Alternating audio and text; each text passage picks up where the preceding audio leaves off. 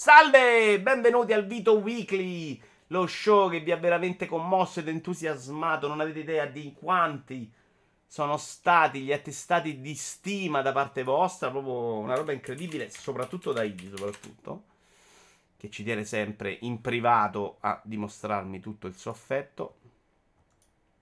Mi sto loggando su Streamlabs. Sì, mi serviva l'opening così mi ricordo quando devo far partire il podcast. Perché vi ricordo che tutti incredibili, gli incredibili format che trovate su questo canale anche alcuni di quelli che trovate sul canale di Bualone, arrivano anche in formato podcast, con ore, ore, ore, ore, ore, ore, ore di contenuto incredibile. Ma proprio che non dovete manco più ascoltare nient'altro. Allora, ho fatto sta cosa ma non mi serviva a niente. Bravo Vincenzo che ti sei sbagliato. Invece andiamo su Twitch e partiamo subito con un sondaggio che ci, che ci serve subito per decidere la bibita così me la bevo e non muoio. Dashboard sondaggio. Eh, community, analitica, gestore streaming. Ah, ma hanno cambiato tutta la grafica? Ah, non mi cambiare la grafica senza dirmelo, però, maledetto Twitch. Chat sono abbonati, gestisci il pronostico. Gestisci il sondaggio. Nuovo sondaggio. Cosa bere? Poi ne compro altre per farvi scegliere, magari settimane prossime. Le opzioni sono Bibita di Naruto Organic Ice Tea with Melon, quindi tè freddo al melone, organico. E questa Fanta che è un niente po' di meno che, che una Fanta punto interrogativo, quindi non ti vendono il gusto. Io ho disdetto Netflix e da zona. Sai che ho disdetto anch'io Netflix, Fabio, sul serio, per la prima volta da quando c'è in Italia? Quindi, Naruto, melone oppure Fanta X. Fanta X. Inizia il sondaggio. Organico sarebbe con OGM. Non lo so, c'è scritto organic. Organic Ice Tea with Melon Flavor. Visualizza i risultati, poi vi faccio vedere la postazione. No, vi faccio vedere come sta messa adesso, ovviamente, per spiegarvi qual è l'idea di fondo. Organica è l'equivalente di biologico. Riscattato evidenzia il mio messaggio, li butto tutti. E fai bene, gli hai ragione. Lo condividevi il Netflix? No. Tutte e due non è un'opzione. No, per certo, puoi sceglierne una. E non posso neanche per la dieta. Già con me sbagliato. Ah. Ti sono arrivati i braccetti magici? No, arrivano lunedì. Ma non è il problema, non è i braccetti perché non vi farei vedere niente. Vi devo spiegare qual è l'idea. Qual è l'idea, qual è il monitor, eccetera, eccetera, eccetera. Intanto cosa ho messo? Troppo lungo l'ho messo su sondaggio. Abbiamo fatto un minuto l'altra volta. Vabbè. Allora, però faccio una cosa. Mi preparo il modello del monitor perché così vediamo anche un video. Perché c'era un video, quello che mi ha convinto a comprarlo alle 3 di mattina era un video in cui non sembrava così grosso. Poi effettivamente c'è un altro video in cui mi sono un po' preoccupato e quello in cui ho annullato. Dopo ne ho riguardato un altro e ho detto, vabbè, ma vaffanculo, ma viva la vita, lo, mi muovo diverso. E, e l'ho, ho chiesto di annullare l'annullamento.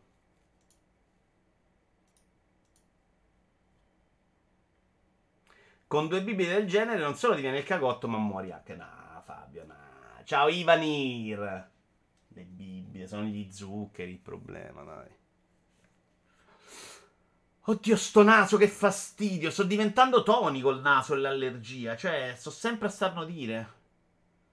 Hai fatto impazzire col center di Amazon. Ma Gogul, eh, in realtà hanno scoperto che hanno un punto debole. Cioè, questa cosa non la prevedono. Quindi adesso io ho ancora l'annullamento, anche se non è annullato. Vince nettamente la Fanta punto interrogativo.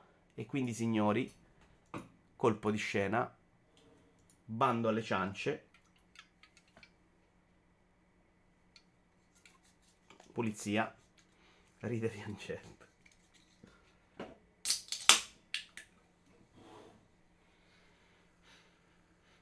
Dall'odore non riesco a capire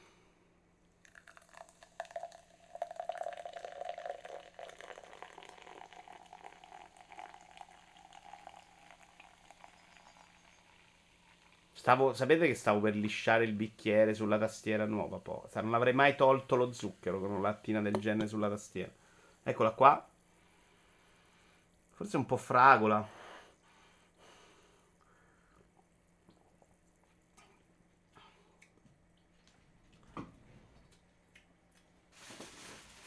È spirito. È spirito ci poteva stare. Piscio d'unicorno è troppo. Non è cattiva per un cazzo. Però non vi saprei dire se è fragola o ciliegia. Sera Vito comunque è uscita la demo di Invincible su Steam. Ciao Diablo. Che noi abbiamo provato qui in anteprima però, Diablo, perché io da buon influencer ho ricevuto la key, in, la key, la key in anticipo. Fai uno show di un'ora dove bevi solo bibite in un bicchiere, dice zio. Sì, è la roba più bella. No, non è Red Bull. Beh, è decente però, non mi dispiace per niente. Detto questo, ringraziamo anche Santi Comics che ha messo il follow e direi che siamo pronti invece per la roba nuova. Allora, mi sono innamorato di questo monitor. Il piccolo problema di questo monitor è che diciamo che ha una misura non proprio consona per un monitor PC, perché nella sua modestia è un 48 pollici. 48 pollici, secondo me per quando ci gioco con console come prima Jedi col pad non è un problema. Quando ci gioco col, la, col mouse e tastiera, un pochino. Sì. Di demo dico. Ah, di Invincible. Adesso vi faccio vedere come sto messo. Perché non è che sto messo proprio con tutti gli spazi del mondo. Eccolo qua. Ecco, questa è come sto messo. Comunque ci sono due scrivanie, qui ci sono i tre monitor, eccetera, eccetera. Quindi ho pensato di riorganizzare tutto. Tanto i tre monitor non riesco a usarli con uh, un nulla. Quindi sul centro andrà il 48 pollici. Messo però montato con un braccetto a muro. Se volete poi ve lo faccio vedere. Per guadagnare un po' di spazio e, aver, e averlo almeno una decina di centimetri indietro. A occhio. No? Qui c'è questo spazio qua messa addosso al muro, secondo me almeno qua ci arriva, quindi guadagno 10 cm, forse qualcosina in più, forse 15 e si recupera spazio sotto. I due monitor laterali invece andranno messi con un braccetto a sinistra con un braccetto doppio verticale. Prima chiama una golf. Eh, ma la golf viene tutte le settimane, ma là non ci va da dietro, ovviamente, altrimenti la uccido. Sei già vicinissimo, è un po' sì. Questa invece è la nuova tastiera che ho preso. Non riesco a trovare neanche la marca perché è arrivata la scatola senza marca, non si capiva che marca era. È una Oakley. Eh, credo che sia la stessa che ho in ufficio più o meno un modello simile. Mi piace, è una di quelle meccaniche super rumorose. Però il suo lo fa, io tutto sommato non è che mi serve una roba super professionale. Allora, possiamo mettere qua che se ci riserve ci riandiamo alla telecamera per forza al muro nel caso, ma addirittura altri due monitor che te ne fai. No, mi piacciono i tre monitor, non posso fare a meno, soprattutto per questa roba dello streaming. Non avete idea quanto i tre monitor siano molto pratici. Poi devo imparare a usare Snap, magari imparo a usare Snap eh, di Windows, mi risolve un po' i problemi. Eh. Secondo me dovresti avere una scrivania più profonda per far sì che abbia un senso quel polliciaggio. Eh, Idi. Eh, ce l'ha ma non ce l'ho. Cioè, ci sta. Parliamo, vediamoci però questo 48 pollici, perché dicevo oh, 48 pollici, adesso ho un 32 e mica cambierà l'universo. Eh. Andiamoci a vedere un video.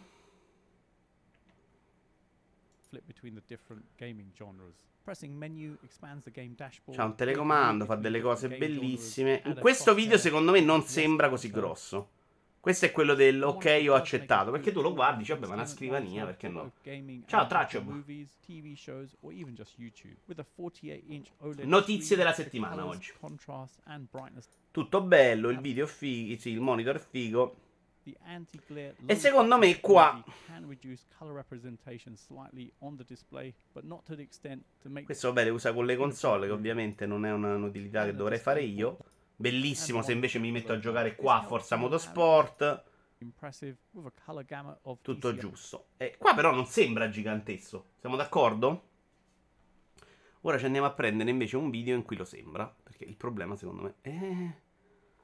No, qua ce l'ho, scusate. In un altro video sembra proprio invece. Forse questo? I wouldn't have said no to a Thunderbolt port as well for outputting from more laptops and also my Mac because C'è il momento in cui lo mette che è terribile. Comunque dai, qua, no. qua pure sembra sembra accettabile. Tiè, qua sembra piccolo. Forse, forse lo, lo, lo devo prendere un po' più grande.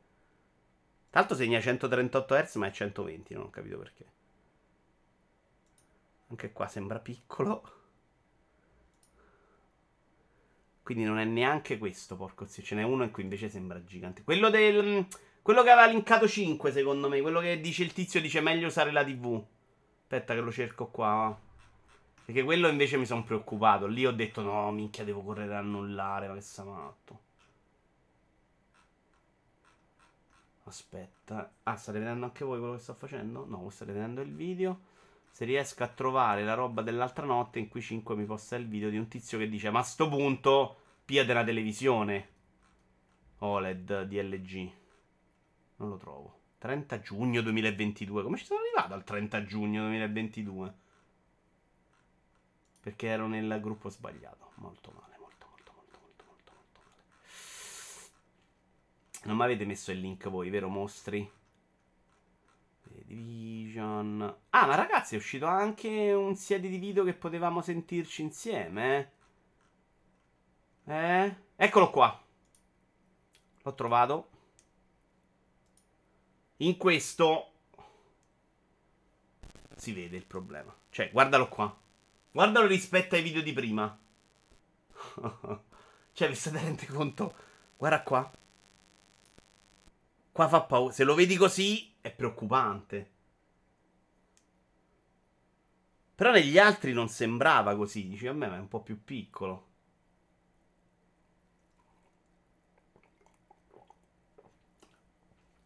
Lo faccio per te, Idi. Ok? Ma allora resta con tre monitor perché con un 48 pollici poi gli altri due monitor come fai a guardarli? Eh, l'ho appena spiegato, Ivani.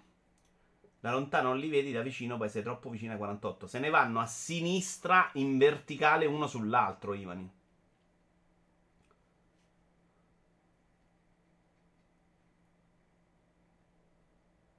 Ma io devo stare vicino al 48. Io sto dove sto adesso, non vado da lontano. Per giocare col pad posso stare qua. Diablo 4 me lo giocherò con questo in faccia. Sono curioso anch'io. Quel colore mi ispira che bevi. È una Fanta punto interrogativo. Uh, una Fanta al gusto mestizio. A meno che i due altri monitor li metti uno sopra l'altro. Eh sì, idio, ho detto verticale. Ho preso proprio una staffa verticale per gli altri due monitor che sono lo stesso modello, quindi identici. E quello davanti. Rischi di abbronzarti? Sì. Il 48 può andare solo se lo metti in alto lontano. No, in alto lontano no. Cioè 10 cm indietro da questo andrà. Questo è un 32, è un po' più lontano di questo. Posso metterlo sul muro. Eh sì, Vani, il punto è quello. Mo vediamo quanto è stata una cazzata farlo, lo scopriremo. Potrebbe essere stata una cazzata. 48 pollici l'avevo in salotto prima del 55. Lo so, però voi intanto probabilmente ci vedi meglio di me. Ma voi non sapete sognare, io sono un uomo che sogna. Questa è la grande differenza. Era un bel prezzo, lo tenevo sott'occhio, era 400 euro a meno quella sera. Gogul, non rompere il cazzo! Eh, stava a dire che una roba, un metro e sette non ci arriviamo mai. Oh. Staffa muro. Volevo farvi vedere anche questa bellissima staffa che ho preso. Questa è invece per il monitor grande. Che è pure una roba. Posso, è, posso metterlo vicino, ma posso metterlo anche un po' in verticale. Sognare equivale a far venire il torcicollo quando giochi una roba con la tastiera. Non lo so, Tony, non lo so. Lo, questo lo dobbiamo scoprire insieme, come un pubblico e come una famiglia.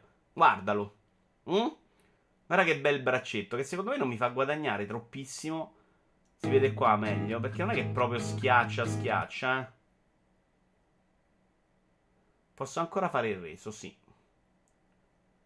Quest, quel, ma raga, e vi ho spiegato tutto all'inizio. So fare un format in cui vi spiego la postazione. Quello grande va attaccato al muro frontale. Alle brutte brutte posso fare una prolunga di ferro per questa scrivania. I due laterali vanno verticali. Vabbè, però loro lo usano. Scusa, eh. Scusa, eh. Io adesso non voglio giudicarvi, però. Tutti quelli che abbiamo visto non è che ce l'hanno a 1,7 m. Questo ce l'ha esattamente come ce l'ho io. Lo stai, fagli vedere. Eh. Ok, questo è quello grande, sì. Ma lo cos'è quello? Non è il mio, però. Questo ce l'ha qua. Lui ce la fa. Ma dalla scrivania, secondo me, invece loro è proprio lo standard il 48 pollici ormai, Antò. Lo porterò io come standard. Qua stanno facendo tutti i discorsi che non vanno in prospettiva del pro player di FPS. A quella distanza puoi vedere anche i peli del culo degli operatori avversari quando andrai a fare le racket su Rainbow Six. Oh, zio Peliero. A 100 FPS, che sapete quanto siano importanti per me. Detto questo, possiamo anche partire con il video weekly. Xbox, la nuova interfaccia si mostra in una prima immagine, è molto più pulita. Posso ingrandire adesso la, la mia cam, vero Idi? Non rompi il K? Oh. La nuova interfaccia si mostra in una prima immagine molto più pulita. Vediamola. Sempre da multiplayer.it, ringraziamo per avergli rubato tutto. Come sarà promesso, Marco si è effettuato... Ma io non l'ho fatta, devo fare un aggiornamento allora. Ok, la nuova interfaccia sarebbe questa, che come diceva qualcuno è molto simile a PlayStation. Chi l'ha provato? È un weekly di due mesi fa. No, questa è una notizia di questa settimana. 2 maggio. Carina la nuova dashboard, ci voleva una svecchiata. A me non piace né quella PlayStation né quella Xbox di prima. Questa devo ancora provarla.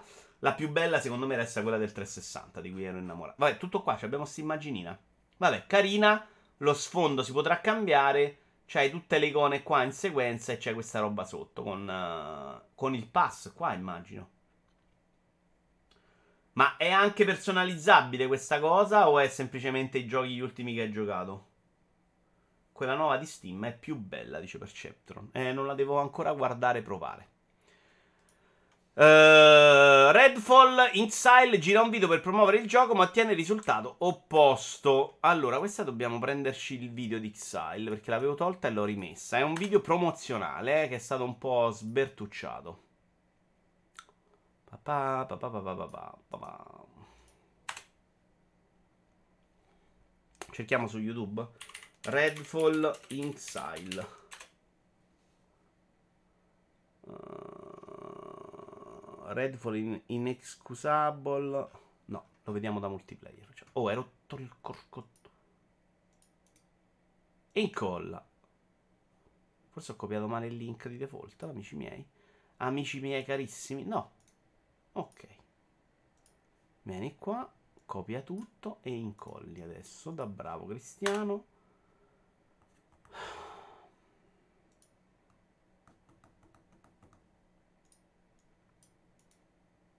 Cosa sta succedendo? Ok. È bianco, metto in colla. Oh, ce l'abbiamo fatta dopo solo 7 tentativi. Chiedo scusa. Sarebbe bello avere delle statistiche come su PlayStation sui singoli giochi, ore giocate, percentuale di completamento, eccetera. Uh, tra l'altro loro hanno una roba figa sul pass che è quella di Alone to Beat.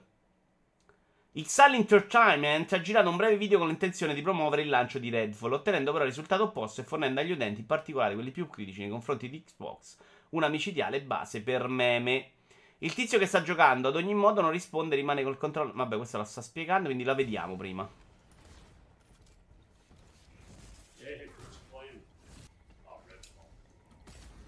looks cool. You know, when I was a kid, my mom and dad would not play games like this. They said it was like inviting Satan.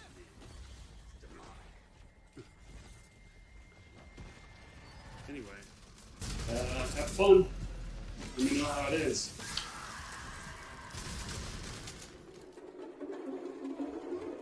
Volevano proprio prendere per il culo il gioco, tanto a basta che siano tutti felici. Beh, Phil hanno detto che l'intervista di cui parleremo molto più nel commenta che oggi, perché sono tutte notizie da commenta, era molto depresso e tristito per questa uscita di Redfall. Ma visto che dobbiamo prendere in giro il povero Xbox, Phil Spencer e Redfall, ci andiamo a vedere il serie di video interamente dedicato a questo gioco. Perché so che ci tenete a vederlo un'altra volta. Deluso i fan. Però lui stava ancora. Però mi hai rotto proprio le palle Instagram. Guarda, veramente. si è scusato per aver deluso i fan. Però lui stava ancora pensando al Kinect. In realtà lui si scusa per Redfall, di cui sono uscite le prime recensioni, diciamo non proprio entusiastiche. Per farvi capire le dimensioni del disastro, vi basti sapere che nelle classifiche di gradimento di USA, UK e Europa, al momento Redfall è testa a testa con Redfall? la pedofilia. Va detto che Redfall non è però colpa di Microsoft, perché il gioco nasce molto prima dell'acquisizione. Gli viene comunque imputata l'omissione di soccorso. Xbox ha comunque annunciato un secondo Games Showcase sempre nel periodo di giugno e sarà interamente dedicato alle lacrime di coccodrillo. Con Xbox Game Pass Friend si potrà invitare un amico a provare il pass gratuitamente per 15 giorni, ma se gli scopate la moglie almeno non dovrà giocare a Redfall. In tutta questa situazione c'è sicuramente una buona notizia da mettere in evidenza. Adesso la cancellazione di Skullbond non sembra poi una così brutta notizia. Phil Spencer si è scusato per aver deluso i fan, però lui... Ok. Chi l'aveva già visto, chi non l'ha visto è un mostro. Detto questo, MetaQuest Gaming Showcase, poi ce ne andiamo su Redfall. Eh. MetaQuest Gaming Showcase annunciato ufficialmente, ecco la data dell'evento. Allora, le mie aspettative su Meta in questo momento sono al limite dello zero, porca miseria. Disastro vero, eh. Volevo commentarlo quel Redfall, poi ho evitato. Se guardate bene, l'ho pronunciato in sette modi diversi, me ne sono accorto solo adesso. È stato annunciato ufficialmente il MetaQuest Gaming Showcase, un evento in cui verranno presentati nuovi giochi in arrivo sul visore VR di Meta e non solo. MetaQuest Gaming Showcase è stato annunciato ufficialmente da Meta. La data dell'evento è fissata il prossimo 1 giugno alle 19. Il 2 giugno. No, no l'8 giugno c'è il vero E3. Il vero finto E3. Ora italiana, ma ci sarà anche un pre-show della durata di 15 minuti con alcuni trailer aggiuntivi. Forte di quasi 20 milioni di unità vendute, MetaQuest si prepara insomma a consolidare la propria lineup tramite l'annuncio di nuovi giochi e ulteriori novità, fra cui probabilmente l'abbonamento MetaQuest Pass, rivelato da un leak. Ah, non lo sapevo. Ci clicchiamo. MetaQuest Pass, un leak rivela il servizio in abbonamento per il visore VR. Un leak però denominato interamente Project Apollo, il servizio è stato scovato grazie a alcuni riferimenti presenti nell'applicazione Android MetaQuest. Ottieni fino a due nuovi giochi e applicazioni ogni mese con Project Apollo. Si legge nella descrizione trafugata. Accede ogni mese per riscattare le tue app e far crescere la libreria con i più disarmanti di servizio. Cioè, mi sembra una roba alla PlayStation Plus, però. Però PlayStation Plus ti dà l'online e in più dei giochi. Questi cosa ti darebbero di default? Scusatemi. Cioè, vogliono mettere l'online a pagamento in VR? Cioè, non lo so. Dai che finalmente ci danno la data di GTA San Andreas per Quest 2. Ah, è vero che deve uscire. Bravo Mersager, me l'ero completamente scordato. Dopo andiamo su Redfall. Non a giocarlo il Maria. Quello lo faremo cielo duro da prossimamente martedì. Sulle recensioni. Mi sono collega- ricollegato col telefonino solo perché fra poco arriva a 10.000 punti con cui riscattare una partita a sarto, sasso carta fuori.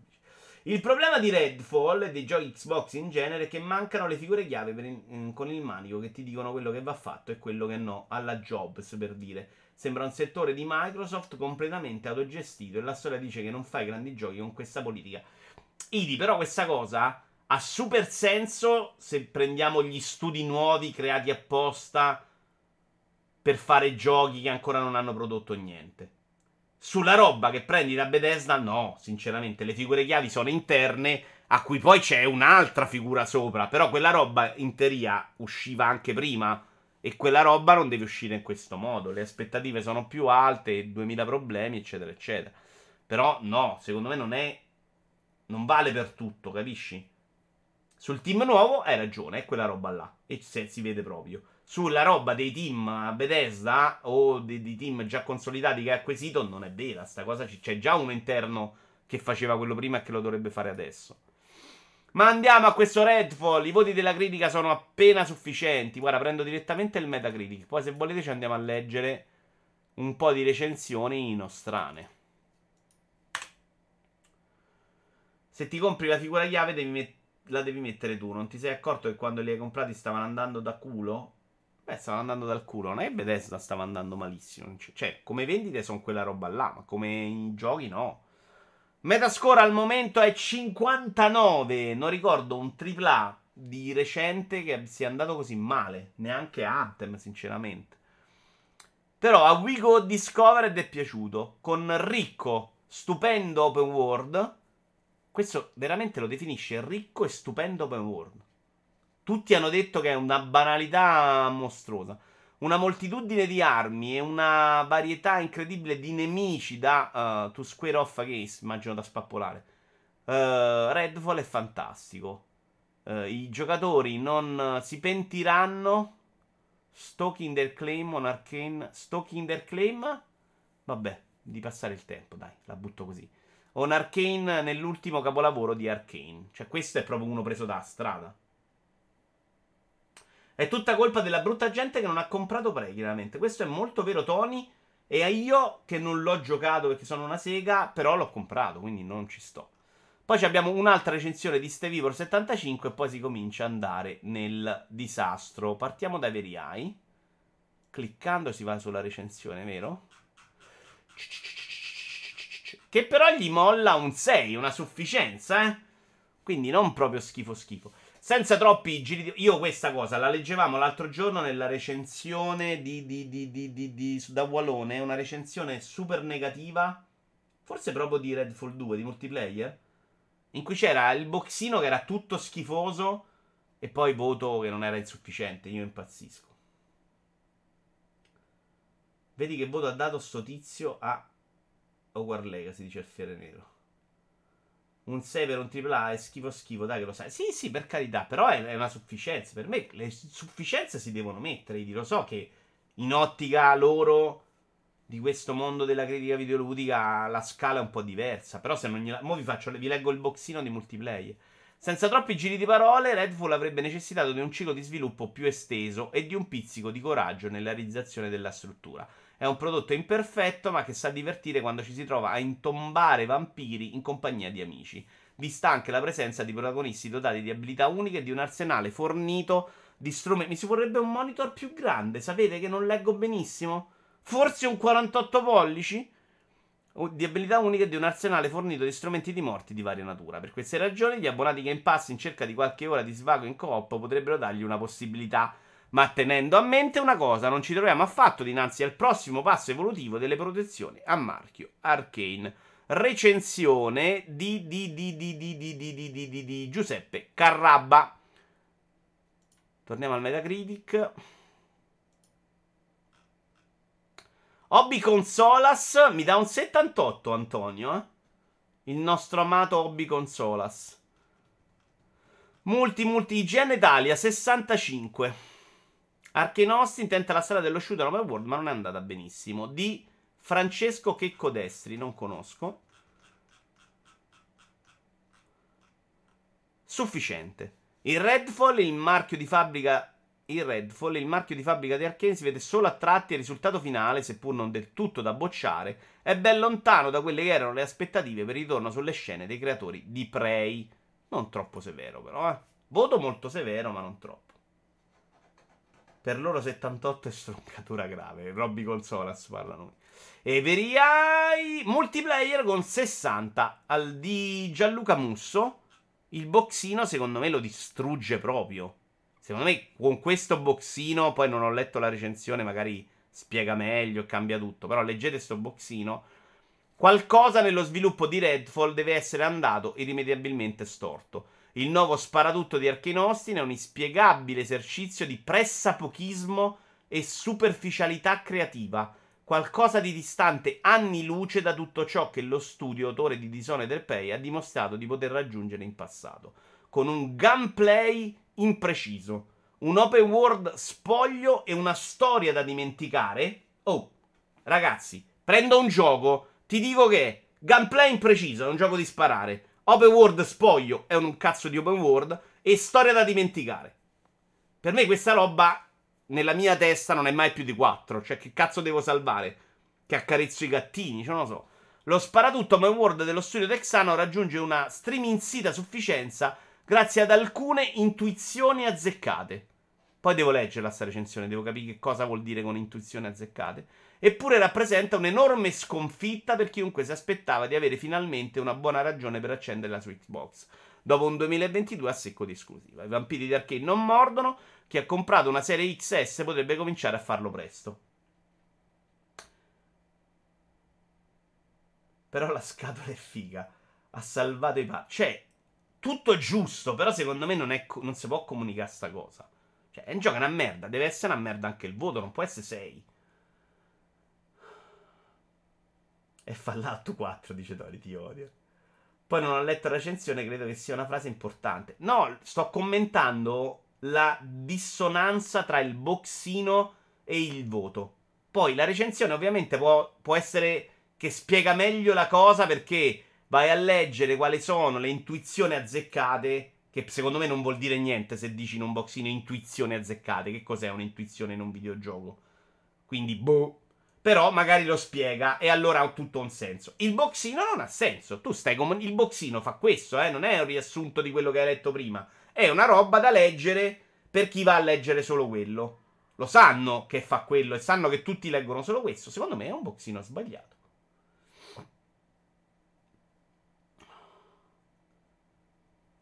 Pioli out, dice Fabio Volante. Sei a scuola era Grazio che colava. Sei a scuola erano grosse rotture di palle a casa. Beh, per me no, lui. Per te che eri una persona super intelligente. Sì, ok, ma questi giornaletti buoni per avvolgere le uova, quanto hanno dato ad Eurotrack Simulator 2? No, intanto non parlare così di multiplayer stronzo. No, questa recensione ha dei problemi. Eurotrack Simulator 2. Vogliamo cercarlo? Eh, ma Aerotrack è difficile. Cioè, in realtà, secondo me, sai che non male, perché questo se lo fanno gente molto diversa su questi siti. Quindi, secondo me, li trattano anche bene. Recensione del 2012. Però, quindi non è il gioco di oggi. Di Simone Tagliaferri. Quindi, Simone Tagliaferri è uno che li capisce, questi giochi, dai. 8.2 infatti. Eurotrack Simulator 2 è un'ottima simulazione e acquistandolo si ottiene proprio questo. Se siete alla ricerca di un passatempo leggero, lasciatelo perdere perché sicuramente non fa per voi. Insomma, dovete capirne bene la natura prima di sceglierlo. Soprattutto dovete avere un minimo di interesse nell'oggetto della simulazione, altrimenti rischiate di installarlo subito. Vale quindi la pena ribadire che si tratta di un titolo di nicchia che, nel caso riesca ad appassionarvi, può regalarvi ore e ore di gioco per arrivare a costruire la vostra attività. Peccato solo per i calendari. Non so di cosa parla, ma chissà cos'era nel 2012 sto gioco. Stavo cadendo per cliccare un tasto dello Stream Deck. 8-2 è un voto in trentesimi.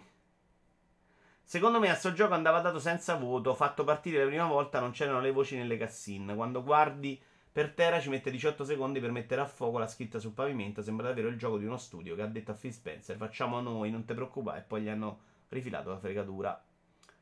Uh, più vero di quanto non si creda, a me che le cose non siano cambiate tantissimo da quando recensivo gioco io. Attenzione, Alex dice.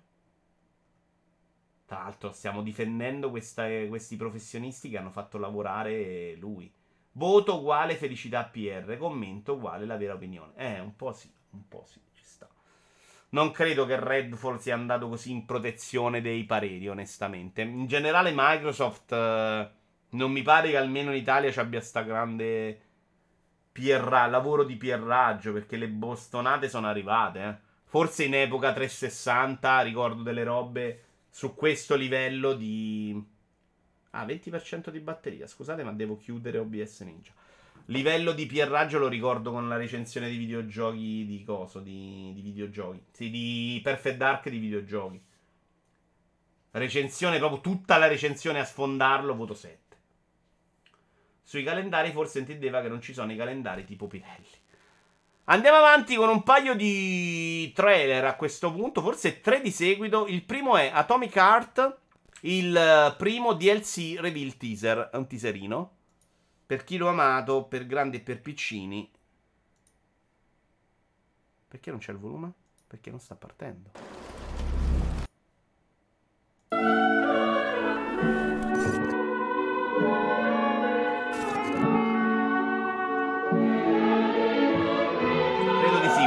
Nervago. Ah, ma è uscito già il DLC. Vabbè, se vi è piaciuto. Ci vediamo anche un pezzettino di Street Fighter World Tour Showcase. Allora, L'altro giorno c'era Vikings che ne parlava da Round 2. E mi sono un po'. Cioè, sono veramente un po' scimmiato per questa modalità qua. Quella World Tour. Perché fa delle cose che proprio adatte a me. Ti insegna anche un po' a giocare. Fa... Cioè, c'è sta roba della pizza che è figa. C'era una missioncina della pizza. E sta roba, a me se mi dai una motivazione, un po' come a FIFA, cioè FIFA non lo installo più. Se mi dai Alex Hunter, cioè gioco a FIFA. Per me è molto importante avere quel tipo di scopo. E quindi potrebbe venirmi assolutamente voglia. La demo poi mi è piaciuta nella modalità principiante là. Ma se oggi sei un AAA vedi 6, non pensi immediatamente che sia un gioco di merda? Sì, sì, nella critica assolutamente sì, per come sono adesso. Secondo me non è un voto reale però. E quindi contesterò quella scala di valori che secondo me è irreale, è solo adatta al mondo della critica videoludica. Se la legge uno che non è abituato a leggere recensioni di videogiochi, pensa che è una roba da 6. I film al cinema da 6 li vado a vedere, mi piacciono anche molto. Non, non li escludo a priori un 3 stelle, 2 stelle e mezzo su 5. Funziona un po' diverso. Sul cinema si fa molto più la critica che vorrei io. Una critica che anche sbagliando, anche esagerando nel, nel puzzo nazismo, mi, mi, sta lì a sfondare le cose perché deve far sembrare bello quando esce un gioco bello. Invece la differenza dei giochi belli è un 92 su 91, che per me è insopportabile. 84-90, cioè, oh guarda che se 84 per me non è sufficiente, capisci? E sta differenza secondo me si deve vedere un po' di più. Sono gusti personali. Tu dici io lo so, non me ne frega un cazzo, lo sappiamo tutti Redfall, non è che non lo sappiamo. Si può dire però che a me non piace vederle queste cose? È giusto che è così, sappiamo che è così, non me ne frega neanche un cazzo, sì, non è che io vedo il voto là e mi interessa, eh. Però, secondo me, se ne parliamo, si può dire che è una scala di valori che è insensata. Io per il World Tour, dice Alex, sono in mega hype, cioè proprio la roba trash free roaming anno 2003. Ma io mi aspetto che di giocare, di fare il picchiaduro, like, di giocarlo in singolo, che è una roba che invece farei, cioè giocarlo multiplayer non lo farei mai. Uh, non me frega i commenti, ma là ti spiega, magari ti danno delle missioncine pazze, degli obiettivi. Nel mentre impari pure un pochino a giocare, quindi ho voglia. L'ultimo trailer adesso di questa sequenza è invece una roba che attendevo, cioè hanno annunciato di un gioco di cui non si era visto praticamente niente di gameplay, Convergence a League of Legends Story che uscirà il 23 maggio. Quindi fra 5 minuti. E questo è un bel giochino a guardarlo così. I'm not here to hurt you. I'm you. From the future. Ad oggi, con tutta questa incredibile abbondanza di capolavori casi ovunque, lo spawn il capolavoro scompare dalle reti. Beh, Dead Island 2 però, T-Ned. Eravamo qui, a, se ricordate il sondaggio dell'altra volta? quasi 0%, invece ha venduto bene. League of Legends vuol dire qualità. E io mi dispiace non averlo mai giocato League of Legends eh, DRZ. Non so proprio. Sono arrivato proprio tardi a scoprire la sua esistenza.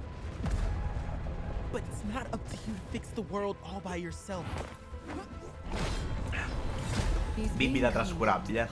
Eh. Sul lungo periodo voto un po' più negativo. Ma non si vede una sega di gameplay? È uno story trailer questo. Però mi sembra che c'erano dei secondi di gameplay. Di gameplay. Te prego, faccio vedere i secondi di gameplay. Eccoli. Questo per esempio nello show indie non c'è stato perché non trovavo mai un trailer. E quel poco che si vede sembra carino.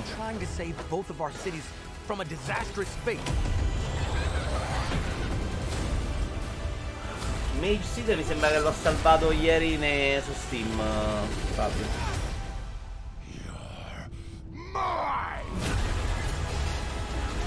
Chi lo fa questo gioco? Sei pratico di RZ?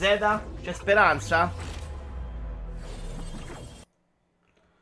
Cirux, anche a me piacerebbe vedere il valore dei voti come a scuola. Questa cosa mi ricorda l'evidente pressione PR che ci fu ai tempi di Bioshock Infinite, che fu il gioco meglio recensito di sempre su Metacritic o qualcosa del genere. Aveva avuto un discreto development e dovevano assicurarsi che il gioco vendesse come non mai. Scusa, e niente video di Stalker 2 dura ben 13 secondi. No, non lo... ma non abbiamo finito quei video. Che te pensi, il Marie? Però quello l'ho escluso. Perché era veramente inutile. Cioè, non è il problema dei 13 secondi, è che non si vedeva niente. C'era una casa. Mi sa che c'era del sarcasmo nel commento sul LOL. No, no, penso di no. Di DRZ, visto che è un giocatore di League of Legends. Però in questo caso non è Riot a fare il gioco, ma hanno assegnato diversi personaggi a diversi studi. Ogni studio ha fatto un gioco di tipo diverso. È single player? Penso di sì. Riot ha un controllo qualità altissimo, a mio parere, dice Fabio Volati. Sì, infatti io non ero sarcastico se dicevi a me, eh. Cioè, non lo conosco nel senso che non l'ho giocato proprio, non sono proprio pratico. Ma cosa? Iano Station deve essere a casa. Ok, è una roba importante il Mario. Mi dispiace di averti ferito il Mario. Xbox Game Pass Friend, la nuova offerta per ottenere PC Game Pass gratis tramite un amico. Oh, molte notizie di oggi sono multiplayer, non è una cosa volutissima. Però evidentemente a livello di notizie si stanno bevendo tutti gli altri in questo momento. Devo dire che VRI una volta faceva un po' meglio. Adesso è quasi inutile, cioè non trovo quasi niente di notizie utili per me. Multiplayer trovi sempre tutto, mischiato con anche un po' di altra roba. Però caspita, cioè le notizie le coprono tutte. Microsoft ha svelato Xbox Friend, un nuovo modo per ottenere gra- l'accesso gratuito a PC Game Pass tramite un amico. Ecco i dettagli. Uh, una promozione che permette a un possessore di Xbox Game Pass sugli Ultimate o di PC Game Pass di regalare 14 giorni di accesso gratuito a PC Game Pass a 5 persone. La funzione è disponibile da, uno, da ora. Per regalare 14 giorni di abbonamento a un amico è necessario andare nella screen di Game Pass e lì trovare un pulsante dedicato alla condivisione dell'abbonamento. Vabbè, questa roba è facile. Una cosa non ho capito. La prova gratuita di PC Game Pass un permet- un, com- permette un completo accesso al servizio, compresi i giochi di Xbox Game Studio al day one. C'è poi accesso agli Play, questa nuova funzione su... Ok. Le prove a un euro precedenti, ma hanno ovviamente molti più limiti e sono focalizzati solo su PC Game Pass, che chiaramente Microsoft vuole spingere sempre di più. Una domanda. Se io regalo il mio pass da 15 giorni a El Maria, poi Brusim può regalare un'altra volta un pass di 15 giorni al Maria e lui può giocare gratis tutta la vita sfruttando una, uno slot di tutti gli altri. Perché magari i miei 5 devono essere diversi. Quindi non gli posso dare tutti e 5 io. Ma una persona può usufruire di più regali da, di utenti diversi. Alfiarenero dice no secco, quindi lo sa. Everia è calato drasticamente nell'ultimo anno in tutto, direi. Su Twitch li sto seguendo proprio poco, Diablo non ti so dire. A livello di notizie, forse anche prima di, dell'addio di Fossetti era già peggiorato un po'. Eh. Uh, nel mondo di LoL è stato creato un gioco da tavolo, Mac vs Minion, che consiglio tantissimo, costa un po', ma è un giocone sia come gameplay come qualità di produzione. Grazie per il consiglio. Multiplayer hanno un approccio che non mi fa impazzire, ma minchia, rilasciano news ogni ora 7 su 7, cazzo, assolutamente. Secondo me a livello di notizie eliminerei un po' di sporcizia, ma fanno veramente un lavoro della Madonna. Quindi io sto lì a, poi a criticare il titolo, e il titolo è, a eh, oh, eh, è tutto gratis, porca troia. Ho sentito uno che dicevi che se l'amico gli scopi la moglie è preferibile a sta cosa del pass. Sembra solo a chi non è mai stato abbonato, dice Alfiere Nero. Ah, uh, limitone così, schifo. Sembra più una classica promozione per nuovi abbonati abbonati letta la notizia. È bruttina così però, eh. Molto limitante, molto molto molto molto. Schifo. Bocciato. Qualcuno diceva una cosa interessante però, probabilmente l'arrivo di questa roba qua potrebbe escludere il fatto che stanno pensando di portare su questi mercati il pass famiglia, che invece c'è in alcuni paesi. Su molti, se ti loghi, le news delle cosplayer non le vedi? Veramente, Sippo? Quindi non laccatevi, non loggatevi, non abbonatevi. Gli apro solo le notizie di Ieferri sulle foto delle cosplay. Sì, ma non solo parlo dell'addio di Fossetti e Mottura, secondo me non è solo quello. Hanno puntato tutto sul massimizzare i click giornalieri a discapito della qualità, a cominciare dal fatto che oramai si occupano della qualunque di videogiochi ne stanno risentendo e manco poco. Ma io la, lo, loro li ho seguiti sempre solo su Twitch, quindi boh, non te lo so dire. Forspoken, in tanta we trust, trust, gameplay 3. Ecco, parlando di giochi AAA che non si è inculato nessuno, non è andato mica male come Redfall, eh. Quanto ha preso su Metacritic? Mo, mentre voi guardate questo trailer che io posso anche evitare visto che me ne fotto vado su Metacritic magari potremmo anche lasciare aperto. E mi cerco un Forspoken. Perché secondo me... Beh, non tanto distante in realtà, eh. Games. PC o PS5? Facciamo PS5, sta a 64. Redfall sta a 59, eh, sì. Comunque per l'ora è. Forspoken è anche peggio di Redfall, la protagonista è una femmina. Secondo me è meglio... Mm, fammi leggere prima ID, check, controllo ID. Ok. No, Devo mettere un bot che, che mi, mi, filtra i messaggi di, al cervello. Perché sennò vado a leggere l'amico Fritz. Però questa volta l'ho intuito dall'inizio dove volesse andare a parare. Eh. Quindi siamo riusciti a salvarci. Va bene, l'avete visto voi. Io me lo sono perso anche stavolta. Mi dispiace. Pazienza. Xbox Game Pass, i giochi di inizio maggio 2023 sono stati svelati. Due arrivano al lancio. Oh. Stai buona tu? Stai bo- eh, ok. Vediamo quali sono questi giochi che sono stati annunciati. Chiudi qua e metti qua. Xbox Game Pass ci propone 4 nuovi giochi a inizio maggio 2023. Vediamo quali sono. I due di essi arrivano al lancio. Sono poi confermati i giochi di emozione, che non ce ne frega. Allora, è uscito questo Ravenlock, che credo di aver messo anche il Metacritic. Guarda, me lo copio in collo perché ce l'andiamo a vedere. Non mi pare che abbia avuto grande successo.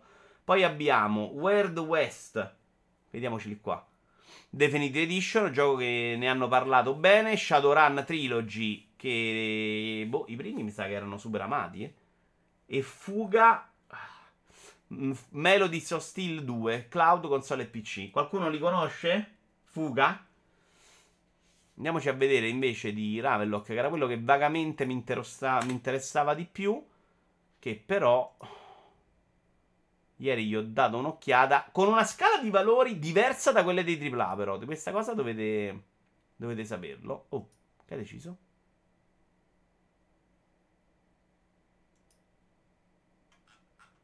Perché? Ieri c'era Ravenlock. Perché c'è lo spazio prima, ma sei serio?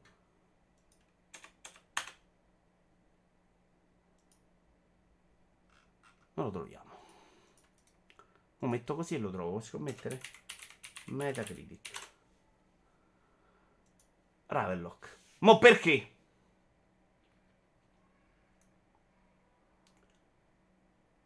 Però per OpenCritic se una delle due versioni uscite è una merda ne risettono anche le altre. Vabbè di solito però non succede così clamoroso. Eh. Di Fuga Pada ne ha parlato bene, quindi potrebbe essere benissimo una zozzeria. I tre Shadowrun, soprattutto il secondo e il terzo, sono dei giochi di, molto, giochi di ruolo molto piacevoli. Su Wire West però ricordo un pregiazza non esattamente entusiasta. Io è uno di quelli che lo guardo e non ho neanche voglia di giocarlo. Ravenlock 68. Esteticamente sembrava uno, una roba alla Zelda, carino. Insomma, lo stile non mi dispiace neanche. Non sempre. In alcune cose mi piaciucchia. Però leggo questi voti così e difficilmente ci vado. The Xbox Hub 80, Game Rant, Monto Xbox. Noisy Pixel, male. Roba italiana non c'è però. Xbox Era, Prestar, Noisy Pixel, Videoclown, Game Rant, ma italiani niente. Perché l'hai scritto male, dice Moragno. Dando la colpa a me. E io ti odio, Moragno. Ok. Gli autori di Titanfall annunciano un nuovo progetto. Sarà il divertimento in qualcosa di nuovo. Questa l'abbiamo presa da Spazio Game. Finalmente una notizia presa altrove. Grazie anche a Spazio Games. Un piccolo team di Respawn Entertainment, tra cui uno dei responsabili di Titanfall, sta lavorando a una nuova IP originale. Respawn Time è sempre in grande forma perché un piccolo team degli autori di Titanfall sta lavorando a un progetto del tutto inedito. Proprio mentre Star Wars Jedi Survivors che trovate su Amazon è sparcato sul mercato con una lunga attesa, anche se il lancio non è stato stratosferico perché la versione PC soffre di molti problemi che neanche EA sposano. Ma che cazzo è? Com'è la punteggiatura? Non voglio criticare Valentino Cinefra, no? Però, proprio mentre Star Wars Jedi Survivor, che trovate su Amazon, è sbarcato sul mercato dopo una lunga attesa, secondo me non è una frase. Proprio mentre è sbarcato sul mercato dopo una lunga attesa. Seconda frase. Anche se il lancio non è stato strategico, perché la versione non è neanche. No, ma neanche questa è una frase, però, scusate. Anche se il lancio. No, non voglio fare il criticone. Eh, però. No, ma è punto punto. Secondo me non, so frasi queste. Eh, ma neanche questa non, non va bene. E questa non va bene, ragazzi. Nessuna delle due. Ah, oh, è gratis, dice il Ferene. Ok. Però la frase di solito scrivo. Perché non lo sto leggendo e non riesco a capire, capisci? Sono tutte frasi che se ne stanno per cazzi loro. Ma poi le patch. Stanno arrivando le prime patch, infatti, e mentre la situazione potrebbe cambiare tra poco, c'è già da sperare per il futuro. Ok, proprio uno stile di scrittura. Non capisco. Perché è una cosa che torna, eh. Perché quello di Respawn è un nome legato indissolutamente a Titanfall francese. Sta... Ma che, che, ma cazzo è possibile sta roba? Secondo me c'è un errore.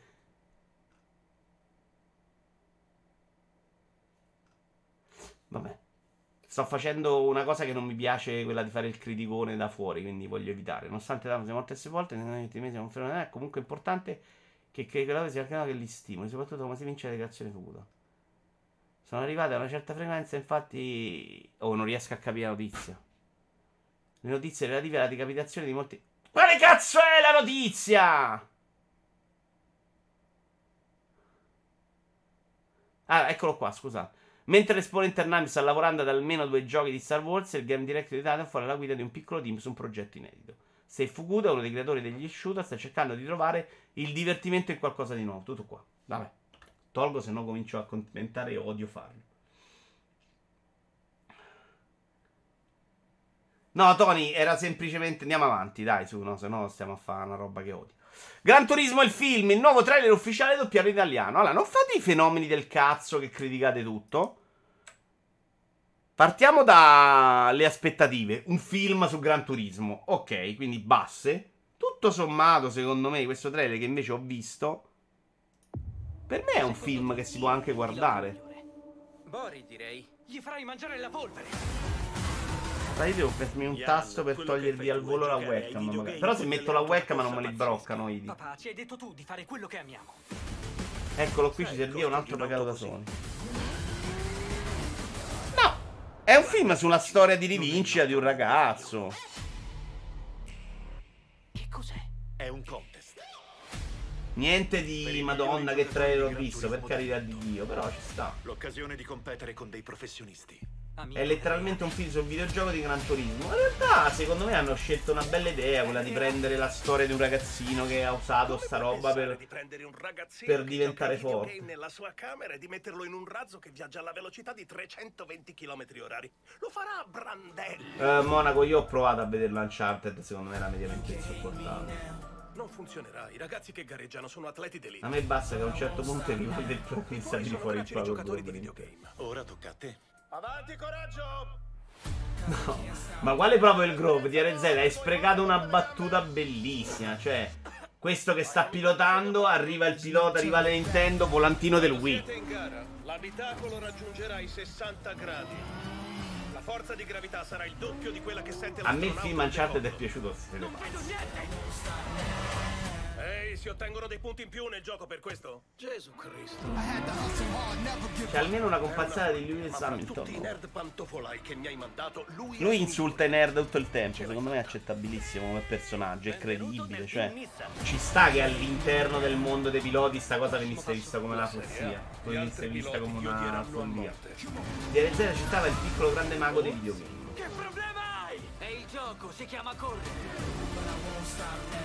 Se manchi una linea nel gioco puoi azzerare tutto. Se la manchi di bloccante, uno bravo? Puoi morire. No, l'incipit secondo me ci sta assolutamente. Cioè, ci sta pure il fatto che nel mondo dei piloti vi prendessero per il culo i videogiochi, visti come una roba cretina. Invece il videogioco oggi è diventato una roba anche di un certo livello in cui puoi diventare anche bravo a fare il pilota. Nel senso, non a fare il pilota, ma a guidare, sapere se lo sai fare perché probabilmente potresti fare anche il pilota. Cioè, secondo me, come storia, come linea che hanno scelto, non è terribile per niente. Quello di Ciappi e di Stretti. L'originale PlayStation. Ok, mi pare che quello era partito benissimo e poi aveva fatto un po' di cazzate, però mi, mi ricordo male. Ciappi, per esempio, non me lo ricordo. Non aveva fatto pure un Terminator pazzo? Il problema sono i dialoghi e quello che hanno costruito attorno al ragazzo che vince la corsa. Tutto già visto e roba che non si sopporta più. Ah, questo sì, ti do ragione. Però il mio. La mia soglia di attenzione prima del 3 era proprio Madonna, ma chissà che cazzo se inventi. Tipo il film di Pac-Man. To. Speriamo che dopo questo si metta a fare il seguito di District 9 che voleva fare. Ciappi fa abbastanza cagare. Non, so, non me lo ricordo. Uh, Gran Turismo l'abbiamo visto, Star Wars Jedi Survivor, il game director non ha voluto ulteriori rinvii. Questa è una notizia interessante perché sapete che è uscito, è uscito super problematico su PC, lo abbiamo visto anche prima. Il game director di Star Wars Jedi Survivor non ha voluto rinviare il gioco ulteriormente come confermato in intervista. Star Wars Jedi Survivor non è stato rinviato per scelta del team di sviluppo. Questa forse anche nel commenta. Più precisamente per la decisione finale del game director Stig Axmussen che pure aveva avuto da Electronic Arts la possibilità di chiedere più tempo per rifinirlo. Quindi lui ci aveva la possibilità, ma lui ha detto no, no, no, no, no, no, no, no, no, no, no. Con il senno di poi, qualche settimana in più di lavorazione non gli avrebbe fatto male, soprattutto considerando lo stato di lancio della versione PC, ma il lancio è andato comunque bene a livello di vendita, almeno così pare. Intervistato da IGN.com a marzo 2023, Asmussen aveva spiegato come era stata decisa la data di lancio del 28 aprile 2023, dopo i numerosi rinvii subiti dal gioco, incluso quello del 17 marzo 2023. Stando alle sue parole, a Respawn Entertainment fu chiesto di quanto tempo avesse ancora bisogno per chiudere il gioco. La risposta fu 6 settimane, che finivano esattamente il 28 aprile. E non vuol dire che non hai sbagliato le 6 settimane, però. Respawn valuta attentamente quella data, tenendo in considerazione anche i giochi che sarebbero stati lanciati nelle vicinanze, in particolare Redfall, che magari ti aspetti che sia bello pure lui, Zelda e tutto quello che esce a seguire. Quindi, secondo me, uscire era adesso o a Natale se ci dice bene. Quindi, secondo me, hanno, cioè, ci sta. Cioè, capisco, ci sta, no. Ne concluse che era un buon momento. Ci fu la possibilità di avere un po' di tempo in più, ma rifiutammo perché pensavamo di potercela fare in sei settimane. E invece, col cazzo moltissimo anche a me empatizzare con un robot poco umanoidi e poi le scene d'azione sono favolose. Uh, ah, a me Ciappi piace abbastanza. Ah, ok. Non, non mi ricordo neanche di, del trailer. Fosse uscito qualche settimana, appunto, che fine avrebbe. Tra qualche settimana che appunto che fine avrebbe fatto. Sì, Scar, tutto giusto, però capisci pure che se lo vendi su PC non puoi venderlo che non gira. Cioè, non sei pronto, devi dire vaffanculo non ve lo posso vendere. Eh, oh, e alla gente devi comunicarlo in un altro modo, secondo me, non puoi... Facciamo finta che... Oh, glielo vuoi dare comunque alla gente, esce proprio... Questo deve essere rotto, cioè deve essere chiara sta roba. Poi è vero che la gente se si vuole informare lo viene a sapere, però non può uscire una roba rotta. Se tu vai al cinema... Stiamo parlando di industrie che sono diventate importanti. Non è che possiamo sempre prendere i dati di vendita e dire eh, però è più grande del cinema. Al cinema non esce un film rotto, esce un film brutto. Ma il film non ti si spacca a metà mentre lo guardi. Sta cosa, che è molto diversa per i videogiochi, ovviamente, si deve risolvere. Deve uscire un prodotto finito. E questo che stanno vendendo adesso non è un prodotto finito, un prodotto buggato. In questo modo io accetto il buggino, la roba. Ma come è uscito Jedi Survivor è un prodotto, e zio, tra l'altro è uno di quelli che l'ha dovuto molare, è un prodotto non finito. Non finito non deve andare sul mercato. Se va sul mercato, ti prendi la merda. Loro hanno fatto le loro valutazioni, ovviamente. C'è chi lo soffre di più, chi lo soffre di meno. Evidentemente i rischi sono quelli. Però è insopportabile. Non li sto giustificando, è proprio il meccanismo che dimostra di avere un problema. Io voglio vedere se un giorno arrivano i rimborsi su PlayStation, Xbox Store, se questi avranno il coraggio di far uscire i giochi in questo stato. Su PC se ne fottono sapendo che è un tipo di utenza che ne sa un pochino di più. Eh, non puoi paragonare i due. Un film non è la stessa cosa di un videogioco. Per certo, certo, certo che non posso paragonarlo. Perché non c'è. Non puoi avere un film con i bug. Però posso avere un film con la grafica non, non rifinita, non fatta. E questa roba non succede. Cioè, non è che in una scena non c'è la grafica. È chiaro che non è un paragone che sta in piedi, lo so. Però arriviamo al succo. Questo è un prodotto non finito. Un prodotto per cui ci vogliono altri sei mesi di lavoro. Qui non si parla di due settimane. Oddio, mi volevo gli occhiali, mi sono toccato il naso. Non si parla di due settimane. Eh, vuol dire che, che, mm, che, non pro- che, non è finito. Banalmente, stiamo comprando una roba non finita. E trovassero le formule comunicative. Io accetto questo, secondo me. Non sei finito. Formula. Non lo vuoi chiamare early access? Chiamalo uscita dell'amicizia, uscita anticipata. Usci- cioè, capisci? Quando ti accorgi che stai a farsi cazzare, dici: Sapete, gente, io ve lo vendo lo stesso. Sapete che dobbiamo finirlo. Lo finiremo nei prossimi 4 mesi, 3 settimane, 6 settimane. La data era questa, ve la vogliamo lasciare se voi siete quelli di bocca buona che non ve ne frega niente. E un grossa parte del pubblico se ne sbatterà il cazzo. Però sei stato chiaro e onesto con l'altra parte del pubblico. A me non mi sembra una follia. Non credo che ci metterebbero neanche troppo a livello di vendite. Early Access forse è troppo perché sembra un'altra roba, ma trova un altro nome. Fatevi venire un mente il nome voi. Uscita in corso. Che cazzo non mi viene adesso un nome simpatico? Una roba, una formula in cui dici purtroppo non ce l'abbiamo fatta. È un gioco giocabile dall'inizio alla fine, magari qualcuno di voi gli interessa, potete giocarlo, eccolo qua. Però deve essere chiara sta roba. Se no mi stai vendendo una roba che non è completa. Secondo me non, puoi, non possiamo accettare che oggi si vendano i prodotti non completi. Uscita scammata.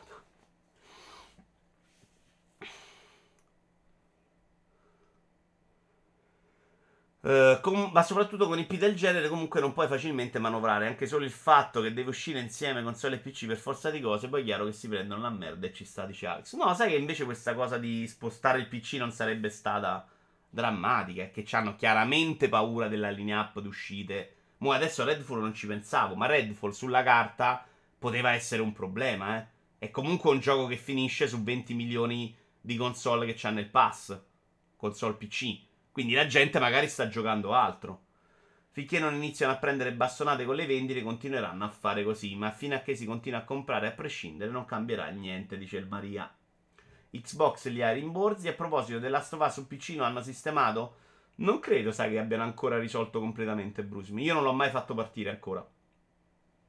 Oggi ho ascoltato l'episodio di Storia di videogame, bellissimo, il podcast di Andrea Porta, lo consiglio anch'io, Don Volpo. Riguardo il primo episodio, questa saga Star Wars, Jedi Fallen Nord. Davvero molto interessante e consiglio a, tutto il podcast, a tutti il podcast in generale. Lo consiglio anch'io. Non mi piace quando fa le robe separate, ci mette i suoni delle robe, le vocine, le interviste, però in generale è un podcast della Madonna, un gran lavoro giornalistico, molto interessante se vi piacciono i videogiochi. Pensa andare al cinema a vedere un film senza gli effetti speciali finiti, con scene senza audio, mixato bene, eccetera. Ne escono, eh? Mi viene da pensare a The Snowman, ma uno ogni 8 anni. Per esempio, a me non è mai capitato. Esatto, vende lo stesso, ai giocatori va bene lo stesso. Secondo me, infatti, non avrebbero una ricaduta sulle vendite e sarebbe un messaggio chiaro. Cioè, non puoi farti dire eh, siete stronzi. Un early access come su PC, niente di più alla Baldur's Gate 3. Uh, Giotto, non, non, non, mi piace la formula uh, early access semplicemente perché oggi, come la intendiamo, è una roba di work in progress, proprio di cambiamento di gioco, proprio nella fase di sviluppo. Quindi se li metti insieme stai usando lo stesso nome per due cose molto diverse. E quindi troverei un'altra formula che invece dice proprio il gioco a cui manca la fase di pulizia. Gioco da risciacquare, cioè. Pre-release. Eh, pre-release no, perché Rick sembrerebbe semplicemente che è anticipata. Nessuno ti obbliga a lanciare il PC contemporaneamente. Non parliamo di The Last of Us, passiamo oltre. Eh, io sto aspettando. The Last of Us su PC richiederà mesi per essere sistemato, ci sono problemi alle fondamenta del gioco, dice The Mix. Sì, sì, poi stanno proprio affidando a volte a dei team del cazzo. Non è quel caso di Jedi Survivor, è il caso di The Last of Us. La coerenza non fa parte di questo mercato, tranne Nintendo che dice scusate, ricominciate da zero a fare Metroid Prime 4. Beh, questa cosa Monaco la fanno in tanti, non credere. Anche Sony, uh, ne parleremo nel prossimo commento, spiegava che loro cancellano tanti giochi, ma sta roba di cancellare, buttare a metà succede, è successa con Xbox, con Skybound. E ti becchi uguale le critiche, quindi no, quel, quella roba c'è. Non, non, è una questione di coerenza di Nintendo. A Nintendo, a cui chiaramente si perdonano tante cose perché sappiamo che l'hardware non è all'altezza. Mario Rabbids a me gira peggio di quanto gira Jerry Survivors. Gira proprio male Mario Rabbids, eh.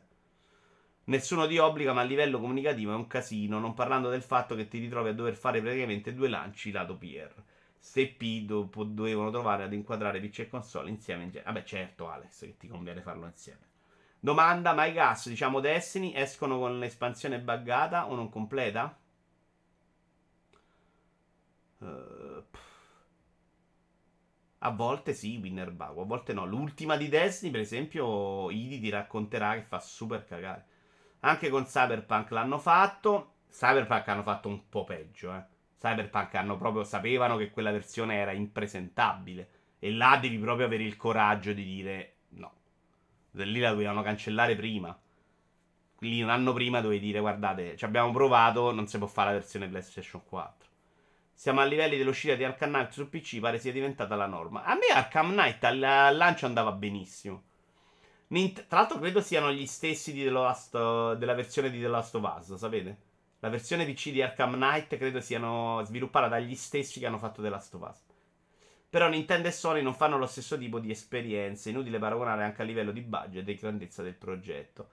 Uh, sì, ma non credo neanche che sia vero, sinceramente. Vediamolo tra l'altro con Zelda, eh, che nessuno ci parla ancora delle robe tecniche, perché chi ne ha provato ha 70.000 embarghi, ma vediamolo Zelda. Diciamo nell'early access uh, non con il gioco in sviluppo, ma in beta, permette a chi vuole di giocare o di farlo, ma si mettono le mani avanti su malfunzionamento e malottimizzazione. Secondo me deve fare quello. E poi, a livello comunicativo, dice adesso il gioco è fantastico, venitevelo a giocare. Secondo me vendi lo stesso proprio con meno critiche.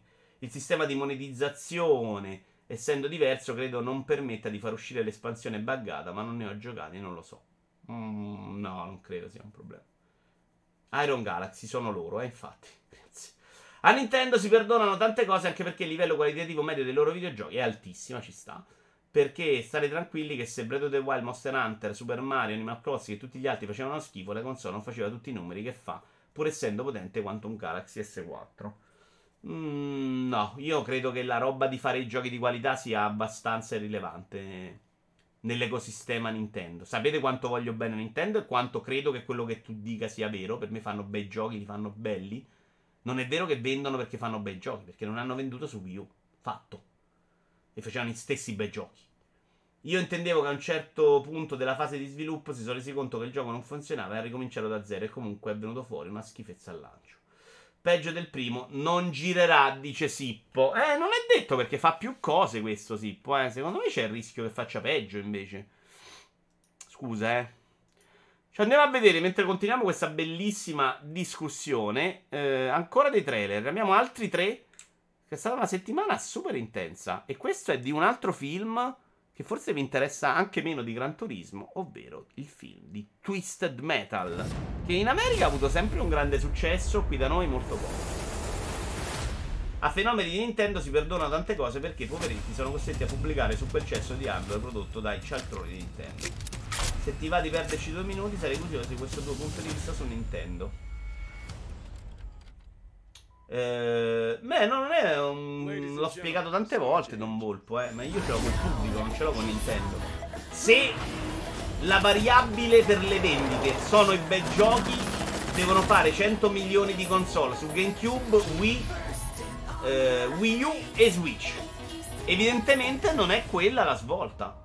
Perché Wii bene nella prima fase, ma guardate i titoli che hanno venduto tanto, sono sempre quei 4 Wii U malissimo, Switch super bene, GameCube molto male se andate a vedere quel... È vero che se guardi i numeri non è una tragedia, ma è Nintendo che esce dal mercato e deve fare la console de merda che, che abbiamo in mano adesso tecnicamente, eh. Nintendo quando vende veramente tanto è perché ha azzeccato la strategia di comunicazione. Quindi non sono i giochi. Non è quella la variabile, però, Luca. Cioè, se importante sono i giochi, diciamo, quello vende perché c'ha i giochi belli. Secondo me è impossibile che poi esista il Wii U a 15 milioni di pezzi. Non mi avete fatto vedere il trailer di cosa. Ci guardiamo invece quello di Formula 23 che c'è l'official reveal. Questo gioco esce il 22 giugno, quindi quasi attaccato al mio, alla scadenza del mio abbonamento pass. Con il ritorno della storia dovrebbe esserci ancora la VR Luca, adesso non vorrei allarmarti. Perché potrebbe essere una brutta notizia scoprirla per te, ma mi stai tipo dando ragione? Sei impazzito? Insieme a Final Fantasy XVI, stesso gioco. Vabbè, però questo può stare in concorrenza, dai. Questo è per gli amanti di Formula 1, giochi di auto che secondo me sono un altro mischione. Il problema è quando c'hai due giochi di auto. Se gli annunciano Forza Motorsport Out Now, li inculano abbastanza. Però si saranno parlati, eh. Con i Play dentro il pass. Speriamo in una VR migliorata per questa Formula 1. A me è piaciuta molto l'alta Fla 23. Ci ho giocato in VR, l'altro e io ero esaltato dall'esperienza. Ogni tanto hai ragione anche tu, ma è matematica. Stai sempre a parlare e parlare come un membro indiano. Non puoi dire solo indiano, ok. Te la sei ben giocata, Luca. Ci sono contenuti consigliati da Verstappen. Oh, c'ho voglia di questo Formula 1. Mo uscissi adesso, me lo giocherei proprio volentieri. Let's go! Intanto Albi è migliore di voi. Il Vate Phil ha detto che i buoni giochi non vendono le console. Le teorie di Vito Iovara diventano verbo. È ok, ma Wii U era davvero pessima cosa come usabilità, mentre Wii era geniale per ciò che proponeva ai tempi. Non ne faccio un discorso generico, però di Nintendo di console portatili ne ha fatte tante, danno tutte vendute come il pane ed oggi come oggi, quando viene annunciato il grande titolo Nintendo, il mondo lo attende al pari, se non di più, di un God of War simili. Uh...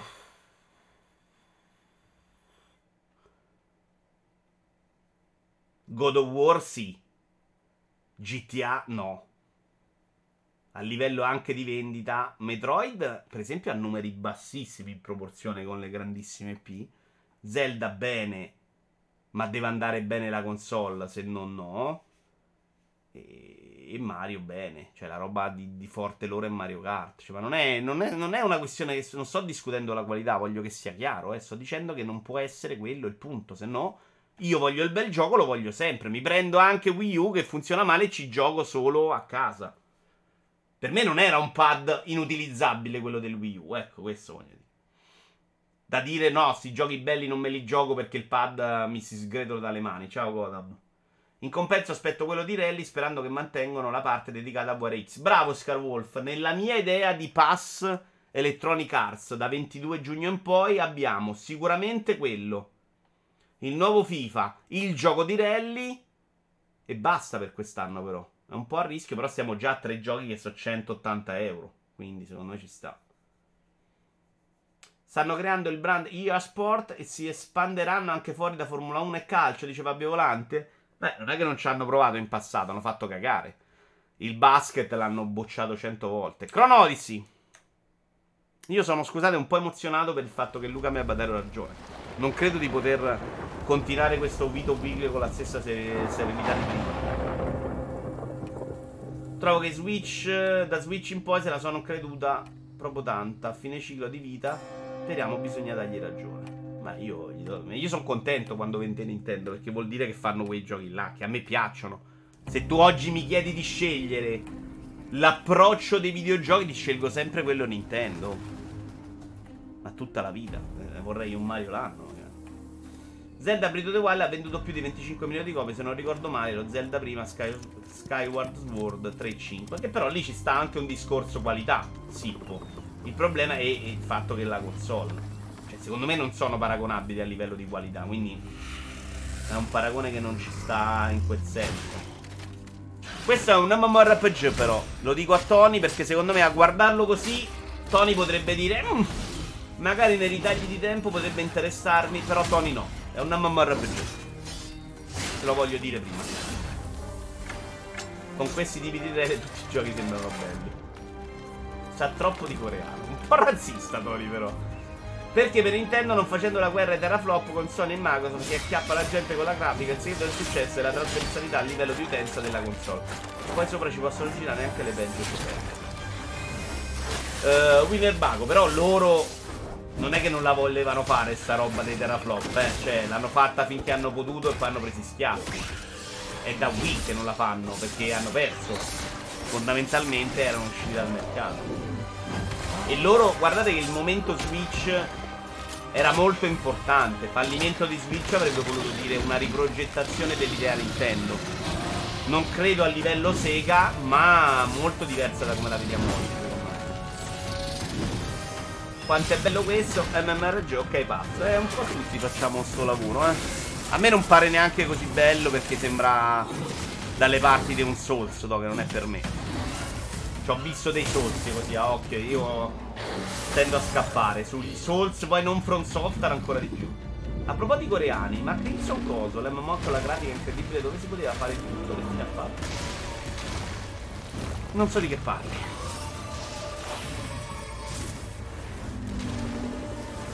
Vabbè. Ce lo siamo anche un po' visto e andrei pure avanti. Xbox Game Showcase Extended ha annunciato un secondo evento Microsoft con, da- Microsoft con data e orario. Questo è quello dedicato da un grande comico alle lacrime di Coccodrillo. Microsoft ha svelato di avere in programma un secondo evento estivo che andrà in onda pochi giorni dopo l'Xbox Game Showcase e Starfield Direct dell'11 giugno dove verranno svelate. Questo siamo a pala di fuoco. Hai preso il giorno da lavoro, Albi?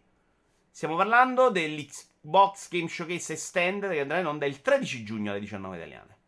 Stando ai dettagli condivisi sul sito ufficiale, per l'occasione possiamo aspettarci interviste incentrate sulle novità dell'Xbox Game Showcase e aggiornamenti dei giochi dei partner. Però tutto di quello che si è visto, non sarà roba nuova. Considerando l'evento dello scorso anno, dall'Extended possiamo aspettarci uno show dai ritmi più rilassati. Sì, io penso di non vederlo, tra l'altro. Sarà una roba in cui ti dicono: Hai visto sta roba? Tutto entro l'anno. Se andiamo a vedere gli ultimi vent'anni di Nintendo, si capisce che vende tanto quando azzecca l'idea giusta fuori dagli schemi. GameCube e Wii U, che fondamentalmente erano due console casalinghe classiche, hanno venduto poco. DS con l'idea del doppio schermo, Wii con il motion control e Switch con l'ibrido console. Sì, io anche Nintendo 64 lo metto più nei andata male che andata bene. Ho già fatto il conto e la mia domenica libera, grande Albi. Grande Albi, ci sta, eh. Però dobbiamo anche vedere se riusciamo a farlo insieme. Ancora trailer! Double Dragon Gaiden Rise of the Dragons, che è tipo la cosa più brutta, secondo me, di Redfall della settimana. Orca troia. Di Redfall della settimana. So che non lo credete possibile, ma sta roba è veramente una zozzeria. Direi, esteticamente, no? Can't touch me. Phil Spencer ha detto anche roba nuova.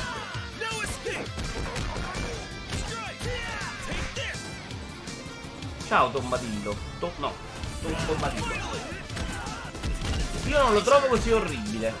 Vabbè, lo dici solo per, per andare contro di me, Antonio. Ormai l'ho capito. Dai, sembra una roba brutta per mobile. Mm, no. Magari è una roba per mobile, eh. Dove esce sto robo?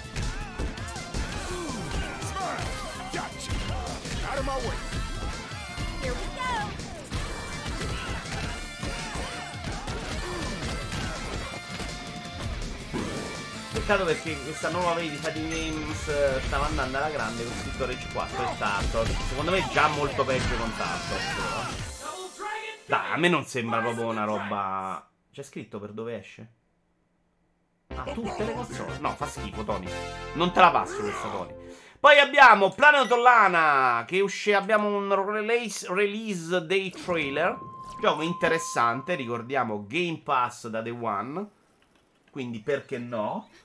Continuo a non apprezzare troppo l'estetica del protagonista qua. Mi piace un sacco invece il mondo. Questo trailer non l'ho visto. Questo mondo di contorno. Mi aspetto un limbo. Speriamo che non facciano cazzate tipo.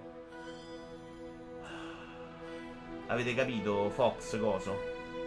Che l'ho provato, sono arrivato al primo boss. Mi sono provato certe volte mi sono. Cioè, mi sono ammorbato. Cioè, a Bobo non può fare schifo. Cos'è a Bobo? Ma poi l'hai fatto vedere il trailer dell'Hades con le tartarughe ninja? No, zio, ve lo farò vedere perché ho fatto un mese di Apple Arcade. Quindi domani sera, quando se ne va Stone, facciamo un po' di gameplay, vi ributto dentro un po' di What the Car, ci metto dentro quello che me lo gioco un pochino, lo proviamo insieme. E ancora Jedi Survival. Io invidio i fan di picchiatura a scorrimento, sono a posto dagli anni 80. Beh, Sector Age 4 invece è proprio figo da giocare. Posso dire che la demo mi ha un po' annoiata? Annoiato? Era uscita la demo di questo? Non è uscita la demo? Eh? O sì? Secondo me non è uscita la demo. Secondo me lo stai confondendo con quell'altro, sai? Quello che stavolta era bello. Ah no, è vero che è uscita la demo. No, no, hai ragione. Sì, sì, l'ho pure giocata. No, no, è uscita, è uscita la demo. Chiedo scusa. Me la sono ricordata adesso. Sì, la demo non era bella adesso che me l'hai ricordato. Oziante grigio. Si è abbonato per 5 mesi, grazie carissimo. Sì, sì, ragazzi, me la sono appena ricordata. L'ho giocata con voi, tra l'altro. E sì, ero... non l'avevo trovata bellissima, abbastanza deluso. Però l'avevo proprio rimosso. Comunque non come. Non so di che parli. Eh, Zelda Tears Kingdom Reggie Fils e minaccia chi ha ottenuto il gioco in anticipo. Ok, anche nel gruppo Discord, Discord ho chiesto di non parlarne fino all'uscita del gioco. Perché magari uno dice una cosa che per lui è un po' innocente, poi invece per qualcuno è una rottura di palle. Quindi ho detto meglio evitare, non parliamo. Cioè. A parte che trovo proprio brutto che sta gente sono giochi prima dell'uscita, però ci sta, siccome non sono un bacchettone, non me ne frega niente, sti cazzi. Però, secondo me, poi il rischio che invece ti dicono qualcosa c'è, ma a volte è una roba banale, eh, tipo il mostrone a quattro teste del lago. Perché per molti è niente, e magari a qualcuno gli rovini l'esperienza. A me sapete che importa molto più delle immagini che di sta roba. Alcune copie di Legend Zelda Tear Kingdom sono già in circolazione. L'ex presidente Nintendo America, Reggie Fils-Aimé, minaccia i giocatori. Ma l'ha minacciato davvero, cioè ha, fatto, ha preso una roba della citazione del film. Io ti ucciderò, quella roba là. E ha risposto a uno. Uh, ha minacciato un giocatore che ha svelato di aver ottenuto in anticipo una copia di Legend Zelda di Skin. Precisamente lo ha fatto citando parzialmente il personaggio di Liam Neeson. Io vi troverò Taken. Come potete vedere nel titolo qui sotto, che è la versione italiana del film, recita: Non so che cosa volete. Se cercate un riscatto, sappiate che non possiedo denaro però io possiedo delle capacità molto particolari che ho acquisito durante la mia lunga carriera, che fanno di me un incubo per gente come voi. Sentire queste parole da Reggie fa tanto effetto quanto sentite dal personaggio del film Dobbiamo me. Vabbè, ha scherzato, ragazzi. Sicuramente qualche pazzo l'avrà già platinato. No, non credo sia possibile.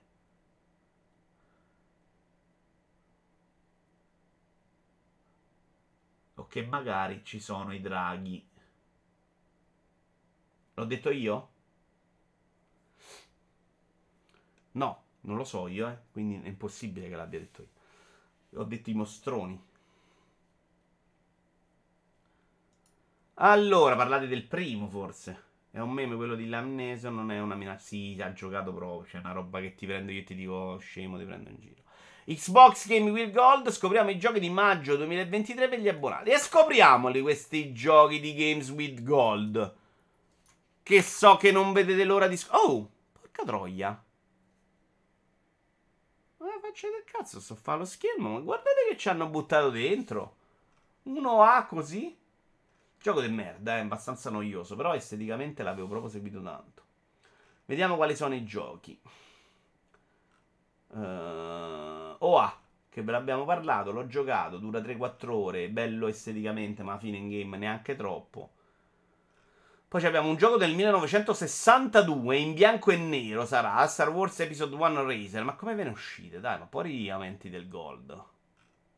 OA dal 16 al 15 e basta? Ok. Però OA già secondo me meglio dello, dell'offerta media gold. Eh. Di solito stanno facendo peggio. Ravenlock, Metacritic, l'abbiamo visto prima, possiamo andare avanti. Eccola qua invece. Apple Arcade lancerà 20 nuovi giochi, tra i quali Tumult Splintered Fate.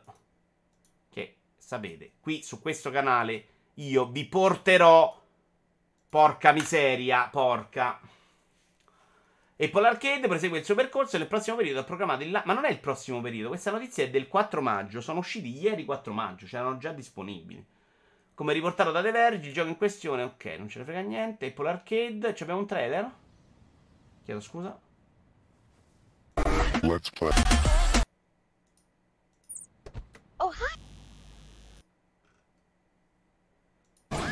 Eccolo qua, l'Hades con le tartarughe ninja.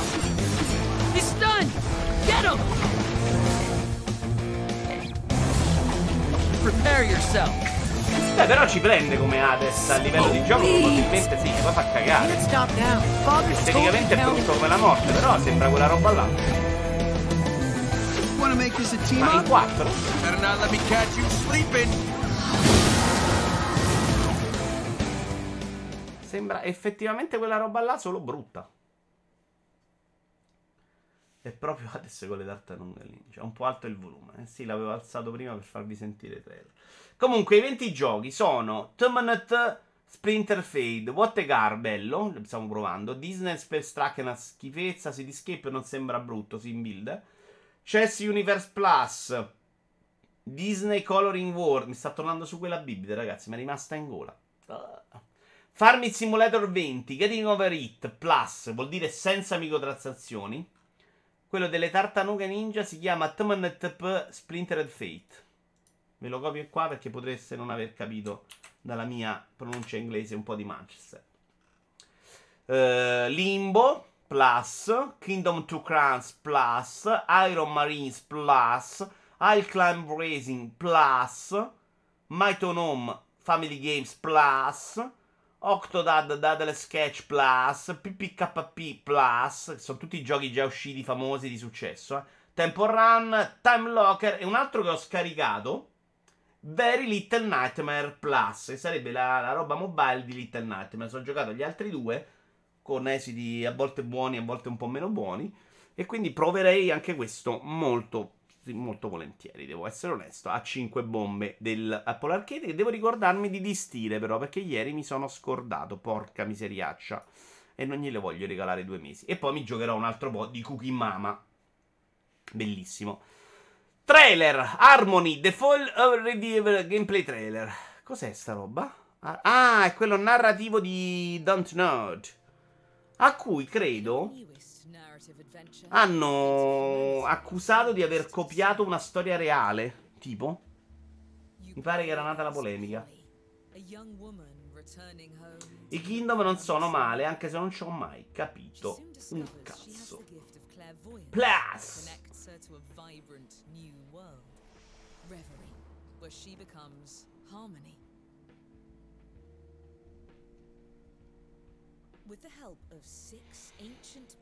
Non credo sia proprio un'avventura grafica, sarà una roba da loro narrativa con le scelte, immagino.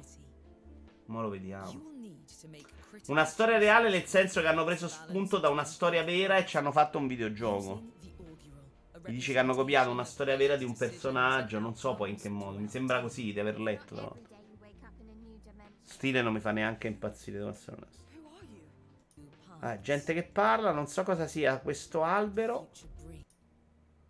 Ovviamente lo sta spiegando in inglese, sono mille personaggi.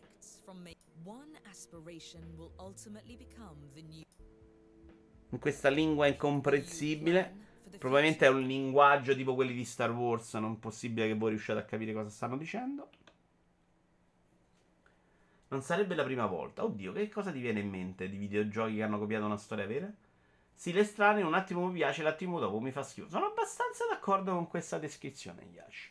Andiamoci a leggere una roba che so che interessa molto a Sippo, ovvero Xenoblade Chronicles 3, un futuro riconquistato. I primi voti sono eccellenti. Sippo, è un po' la notizia della settimana questa. Mm, un futuro riconquistato sta ricevendo le prime recensioni internazionali e i primi voti sono eccellenti, tanto da renderlo un, il titolo originale con la valutazione più alta del 2023. Anche se si tratta infatti di un'espansione e nel momento in cui scriviamo ha solo 8 recensioni raccolte. Ci troviamo infatti al sito aggregatore Metacritic in base alla quale Xenoblade Chronicles 3 un futuro riconquistato ora un metascore di 92. Se sopravvivi però. Uh, vorrei andare al Metacritic, però. Qui abbiamo Sport Illustrated. Cioè, seriamente, adesso ci stiamo preoccupando delle recensioni di Sport Illustrated. Porco di. Come lo faccio a trovare? Come si chiama in inglese, Sippo? Ho bisogno del titolo in inglese per cercarlo su Metacritic. Anche su il libro di ricette di Canavacciolo va benissimo. Scrivo Xenoblade Dash, dici tu non mi sembra che abbiano un grandissimo motore di ricerca. Xenoblade Chronicles 3. Tiè, guarda quanto sono piccole queste scrittine e quanto ti serve un monitor grande. Uh, infatti è impossibile trovarlo. Future Redeemed. Redeemed. Eccolo qua. Expansion Pack Wave 4. Future Redeemed. 92 su Metacritic. 100 di GLF Sport Illustrate. Nintendo Life 100. 95 Game Trend. 92 RPG Fan. Destructoid 85. Destructoid già è una roba un po' più affidabile. Destructoid mi piace alcune cose che fanno. Multiplayer 92. Abbiamo la recensione italiana. Che è di Christian Colli, l'esperto RPG di multiplayer.it, che ci dice. Si è rifiutato di fare il commento? Cos'è? Una presa politica? Perché non c'è il commento? Vabbè, leggiamo in definitiva allora, scusami. In definitiva, un futuro riconquistato è un DLC impeccabile che abbiamo sviscerato senza neppure rendercene conto. Lo avevamo iniziato con l'obiettivo di chiudere soltanto la storyline principale senza perdere tempo con le secondarie. Molti usa il plurale maiestatis. Eh, e abbiamo finito per completare quasi tutti gli obiettivi senza neppure rendercene conto. Eh. Devo smettere di fare il fenomeno, però. I fan di lunga data della serie potrebbero restare amareggiati dal fatto che debbano pagare un extra per conoscere tutta la storia ma un futuro riconquistato vale davvero ogni centesimo del pass espansione e possiamo affermare tranquillamente che questa era di Monolith Soft si sia conclusa proprio in grande stile. Ma nemmeno il voto, forse politica DLC. Ah, potrebbe essere. È un D... Però perché? Che senso c'ha? È un DLC longevo e impeccabile nel gameplay, collega i tre Xenoblade Chronicles rispondendo a molte domande. Questa roba non avrebbe preso su me perché perché non mi ricordo niente. Su questo concordo, c'è una roba troppo importante. Ah, nel senso di concordi sul fatto che non dovrebbe stare tolta dalla storia principale, ok. Chi non ha giocato i primi due capitoli capirà poco e niente della storia. Alcuni personaggi sono stati caratterizzati più superficialmente. Grazie anche alla recensione di Colli. Fortnite è ora ufficialmente un esport olimpico. Quando ho letto questa notizia, ho pensato che avessero messo dentro uh, questo gioco Fortnite dentro quella roba. Vi ricordate quella selezione di giochi insignificanti per cui avevano deciso di fare le Olimpiadi dei videogiochi, una roba del genere? Che era tutta roba che non c'era la violenza, eccetera, eccetera. Dico, beh, mo ci mettono Fortnite. E non credo che sia quello perché ho letto gli altri giochi e non c'entra niente. Fortnite è stato nominato ufficialmente come un esport olimpico dal Comitato Olimpico Internazionale. Quella roba l'avevano fatta loro, no? Il Comitato Olimpico Internazionale ha nominato ufficialmente Fortnite come un esport olimpico che farà parte della settimana olimponica degli sport Singapore del prossimo mese, nella nuova sezione Sport Shooting. In occasione del torneo olimpico, dentro Fortnite è stata, è stata creare un'isola custom in cui si affronteranno 12 giocatori della Fortnite Champion Series del 2023. Stando al comunicato stampa ufficiale, la nuova isola metterà alla prova la mira dei giocatori che gareggeranno per la medaglia d'oro il 24 giugno 2023. Fortnite si aggiungerà alla line-up dei titoli sport olimpici che comprende tra gli altri Gran Turismo 7, NBA 2K23 ed Eleven Table Tennis. Quindi una bella selezione secondo me. Cioè, gioco di auto, gioco di basket, gioco di sparare, gioco di ping pong. I biglietti per assistere all'evento costano 10-12 dollari. 10-15 dollari, porco eh, dico, l'idea dei giochi così mi piacerebbe. A me un'Olimpiadi videoludica figa mi piacerebbe un sacco da guardare. Cioè, mm, sarebbe super interessante. Con Gran Turismo, secondo me, ti viene facile. Con i giochi di calcio ti viene facilissima. Con i giochi di basket ti viene facilissimo. Con altre cose devi un attimino sistemare l'idea. Però, secondo me, si può fare. Si può fare pure a, coinvolgendo bene il pubblico con i soldi. Il titolo di Epic Games è riuscito a fare il grande salto, finendo per diventare una vera e propria disciplina olimpica. A questo punto siamo curiosi di sapere se i contenuti olimpici saranno disponibili anche al di fuori della competizione ufficiale. Beh, che vuol dire? Certo, penso di sì. Tetris! No, Tetris 99 no, Brusim. Ci metterei un Tetris vero. Picchiaduro non c'era, mi sembra che avevo letto un Tekken, mi sono sbagliato? Sì, un picchiaduro ce lo metto tutta la vita. Cioè, e puoi usarla anche Fabio per fare le due cose. Cioè, promozione del gioco e un'altra cosa. E oh, la gente va là, gioca e gli dici fissi la build, ovviamente. Cioè, nel momento che devi fare le Olimpiadi, dici ok, l'Olimpiade si giocherà su questa build. Punto. E tutti si devono allenare su quella build perché alle Olimpiadi giochi con quella. Mi sembra accettabile come compromesso, no? Plyon dovrebbe ristrutturarsi, dovrebbe accorpare tre etichette e licenziare parte del personale. La domanda sondaggio. Sapete chi è Plyon? Perché io mi sono perso il passaggio. Cioè, adesso l'ho letta, lo so. La facciamo da un minuto, però, eh. Però eh, la danno come scontata e io me, magari me la sono persa. Sapete, mm, conoscete Plyon? Conoscete Plyon? Punto interrogativo? Sì, che vuol dire che lo conoscete? No, che vuol dire che non lo conoscete. E il fatto che vi abbia spiegato questo sondaggio dimostra quanto poco io vi stimi. Sondaggio. Avrebbe avuto molto più senso PUBG anziché Fortnite. Ma non lo so, Oscar Wolf. Probabilmente Fortnite, ci, a parte che avrà cacciato i soldi. Però ci sta pure che è una roba molto... Ah, ma voi avete visto sta cosa? Non dovevate. Che coglioni. Eh, è una roba molto un po' meno realistica, quindi ci potrebbe anche stare. I backstage involontari sono sempre un bel vedere. Sì, finché non vi farò vedere Albi le, le robe di casa mia in cui lo succhia un cavallo. PUBG molto più militarizzato. Stona. Ci sta, ci sta che non ci sta bene.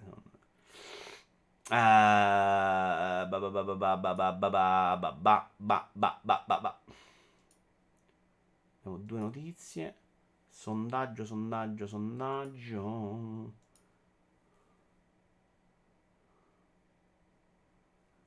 Sta vincendo ampiamente il no al momento 15 a 2.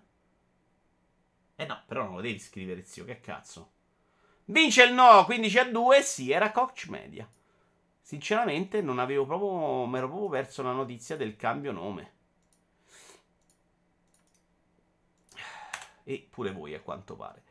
Uh, Pion, il rappresentante della compagnia. No, dove sta? Uh, uh, uh. Pion, l'editore conosciuto in precedenza come Coach Media, appare ha deciso di ristrutturarsi accorpando tre delle sue etichette in una sola: Deep Silver, Prime Matter e Rave Scout. Come parte del processo saranno licenziati alcuni dipendenti in numero ancora non precisato. A riportare la notizia è stata arrestata Gaming Industry, di cui è stata spiffata da fonti considerate... Att- ah, ma è pure una voce questa. E dove sta il punto interrogativo sulla cosa? Il giornalista Jane Batchelor ha uh, raggiunto Plaio per commenti e ha ricevuto... Ah no, però gli hanno dato la conferma, no, chiedo scusa. E ha raggiunto Plaio per commenti e ha ricevuto conferma della ristrutturazione in corso e dei licenziamenti. Plaio vuole semplificare le sue operazioni editoriali i licenziamenti dovrebbero colpire un ristretto numero di persone. Il rappresentante della compagnia ha inoltre specificato che non si tratta di un processo immediato, ma di un cambiamento strutturale che avverrà a lungo circa 12 mesi. Delle tre, Deep Silver è l'etichetta più vecchia, risalente al 2002, che si occupa dei titoli più grossi come Saints Row, I-Metro e il recente Dead Island 2. Ravescato fu fondata dal 2015 per occuparsi di simulatori per poi passare agli indie e ai giochi per famiglie. Prime Matter infine è stata fondata solo nel 2021 e in mano serie come quella Painkiller. In tutto questo, le altre due etichette sotto Plyon, che è parte dell'Embracer Group, ossia Milestone e Vertigo Games. Allora, in tutto questo, le altre due etichette sotto Plyon, che è parte dell'Embracer Group. Plyon è parte dell'Embracer Group. E che vuol dire poi, ossia Milestone e Vertigo? Ah, le altre due etichette sotto Plyon. Ok, Plyon è parte dell'Embracer Group, le altre due etichette sotto Plyon sono Milestone e Vertigo Games pare non saranno toccate dalla ristrutturazione. Ok, l'ho capito adesso. Cacciassero i soldi per Kingdom Come 2 invece di pensare a ste stronzate. Che è il modo, però, zio, di prendere dei soldi, di fare soldi per poterlo fare. Uh, ci spiega chi è che ha votato sì. Era zio Feliero. Che sa tutto, però, quindi non è, non è registrabile nel sondaggio. L'ultima notizia, GOG ha condiviso i numeri del 2022, utenti in crescita, 1.2 milioni di dollari di profitti. Adesso andiamo a capire se è una notizia sbagliata o se è giusta.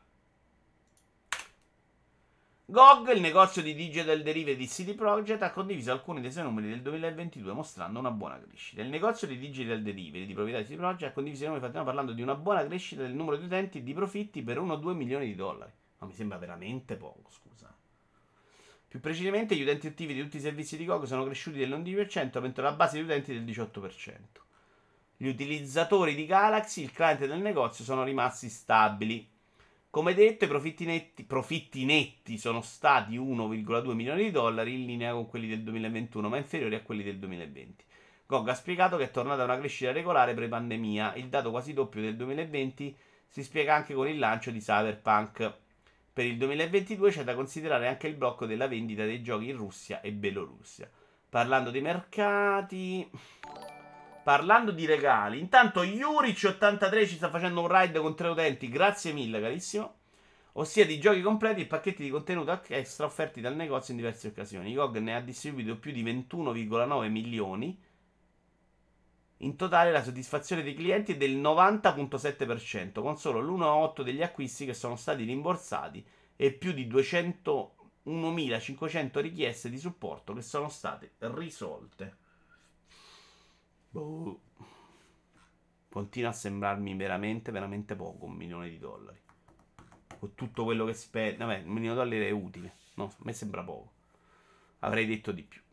Detto questo, ragazzi, il video weekly anche questa settimana è finita. Appuntamento, penso, a venerdì prossimo, visto che il cinema con Slam Dunk è fissato a giovedì.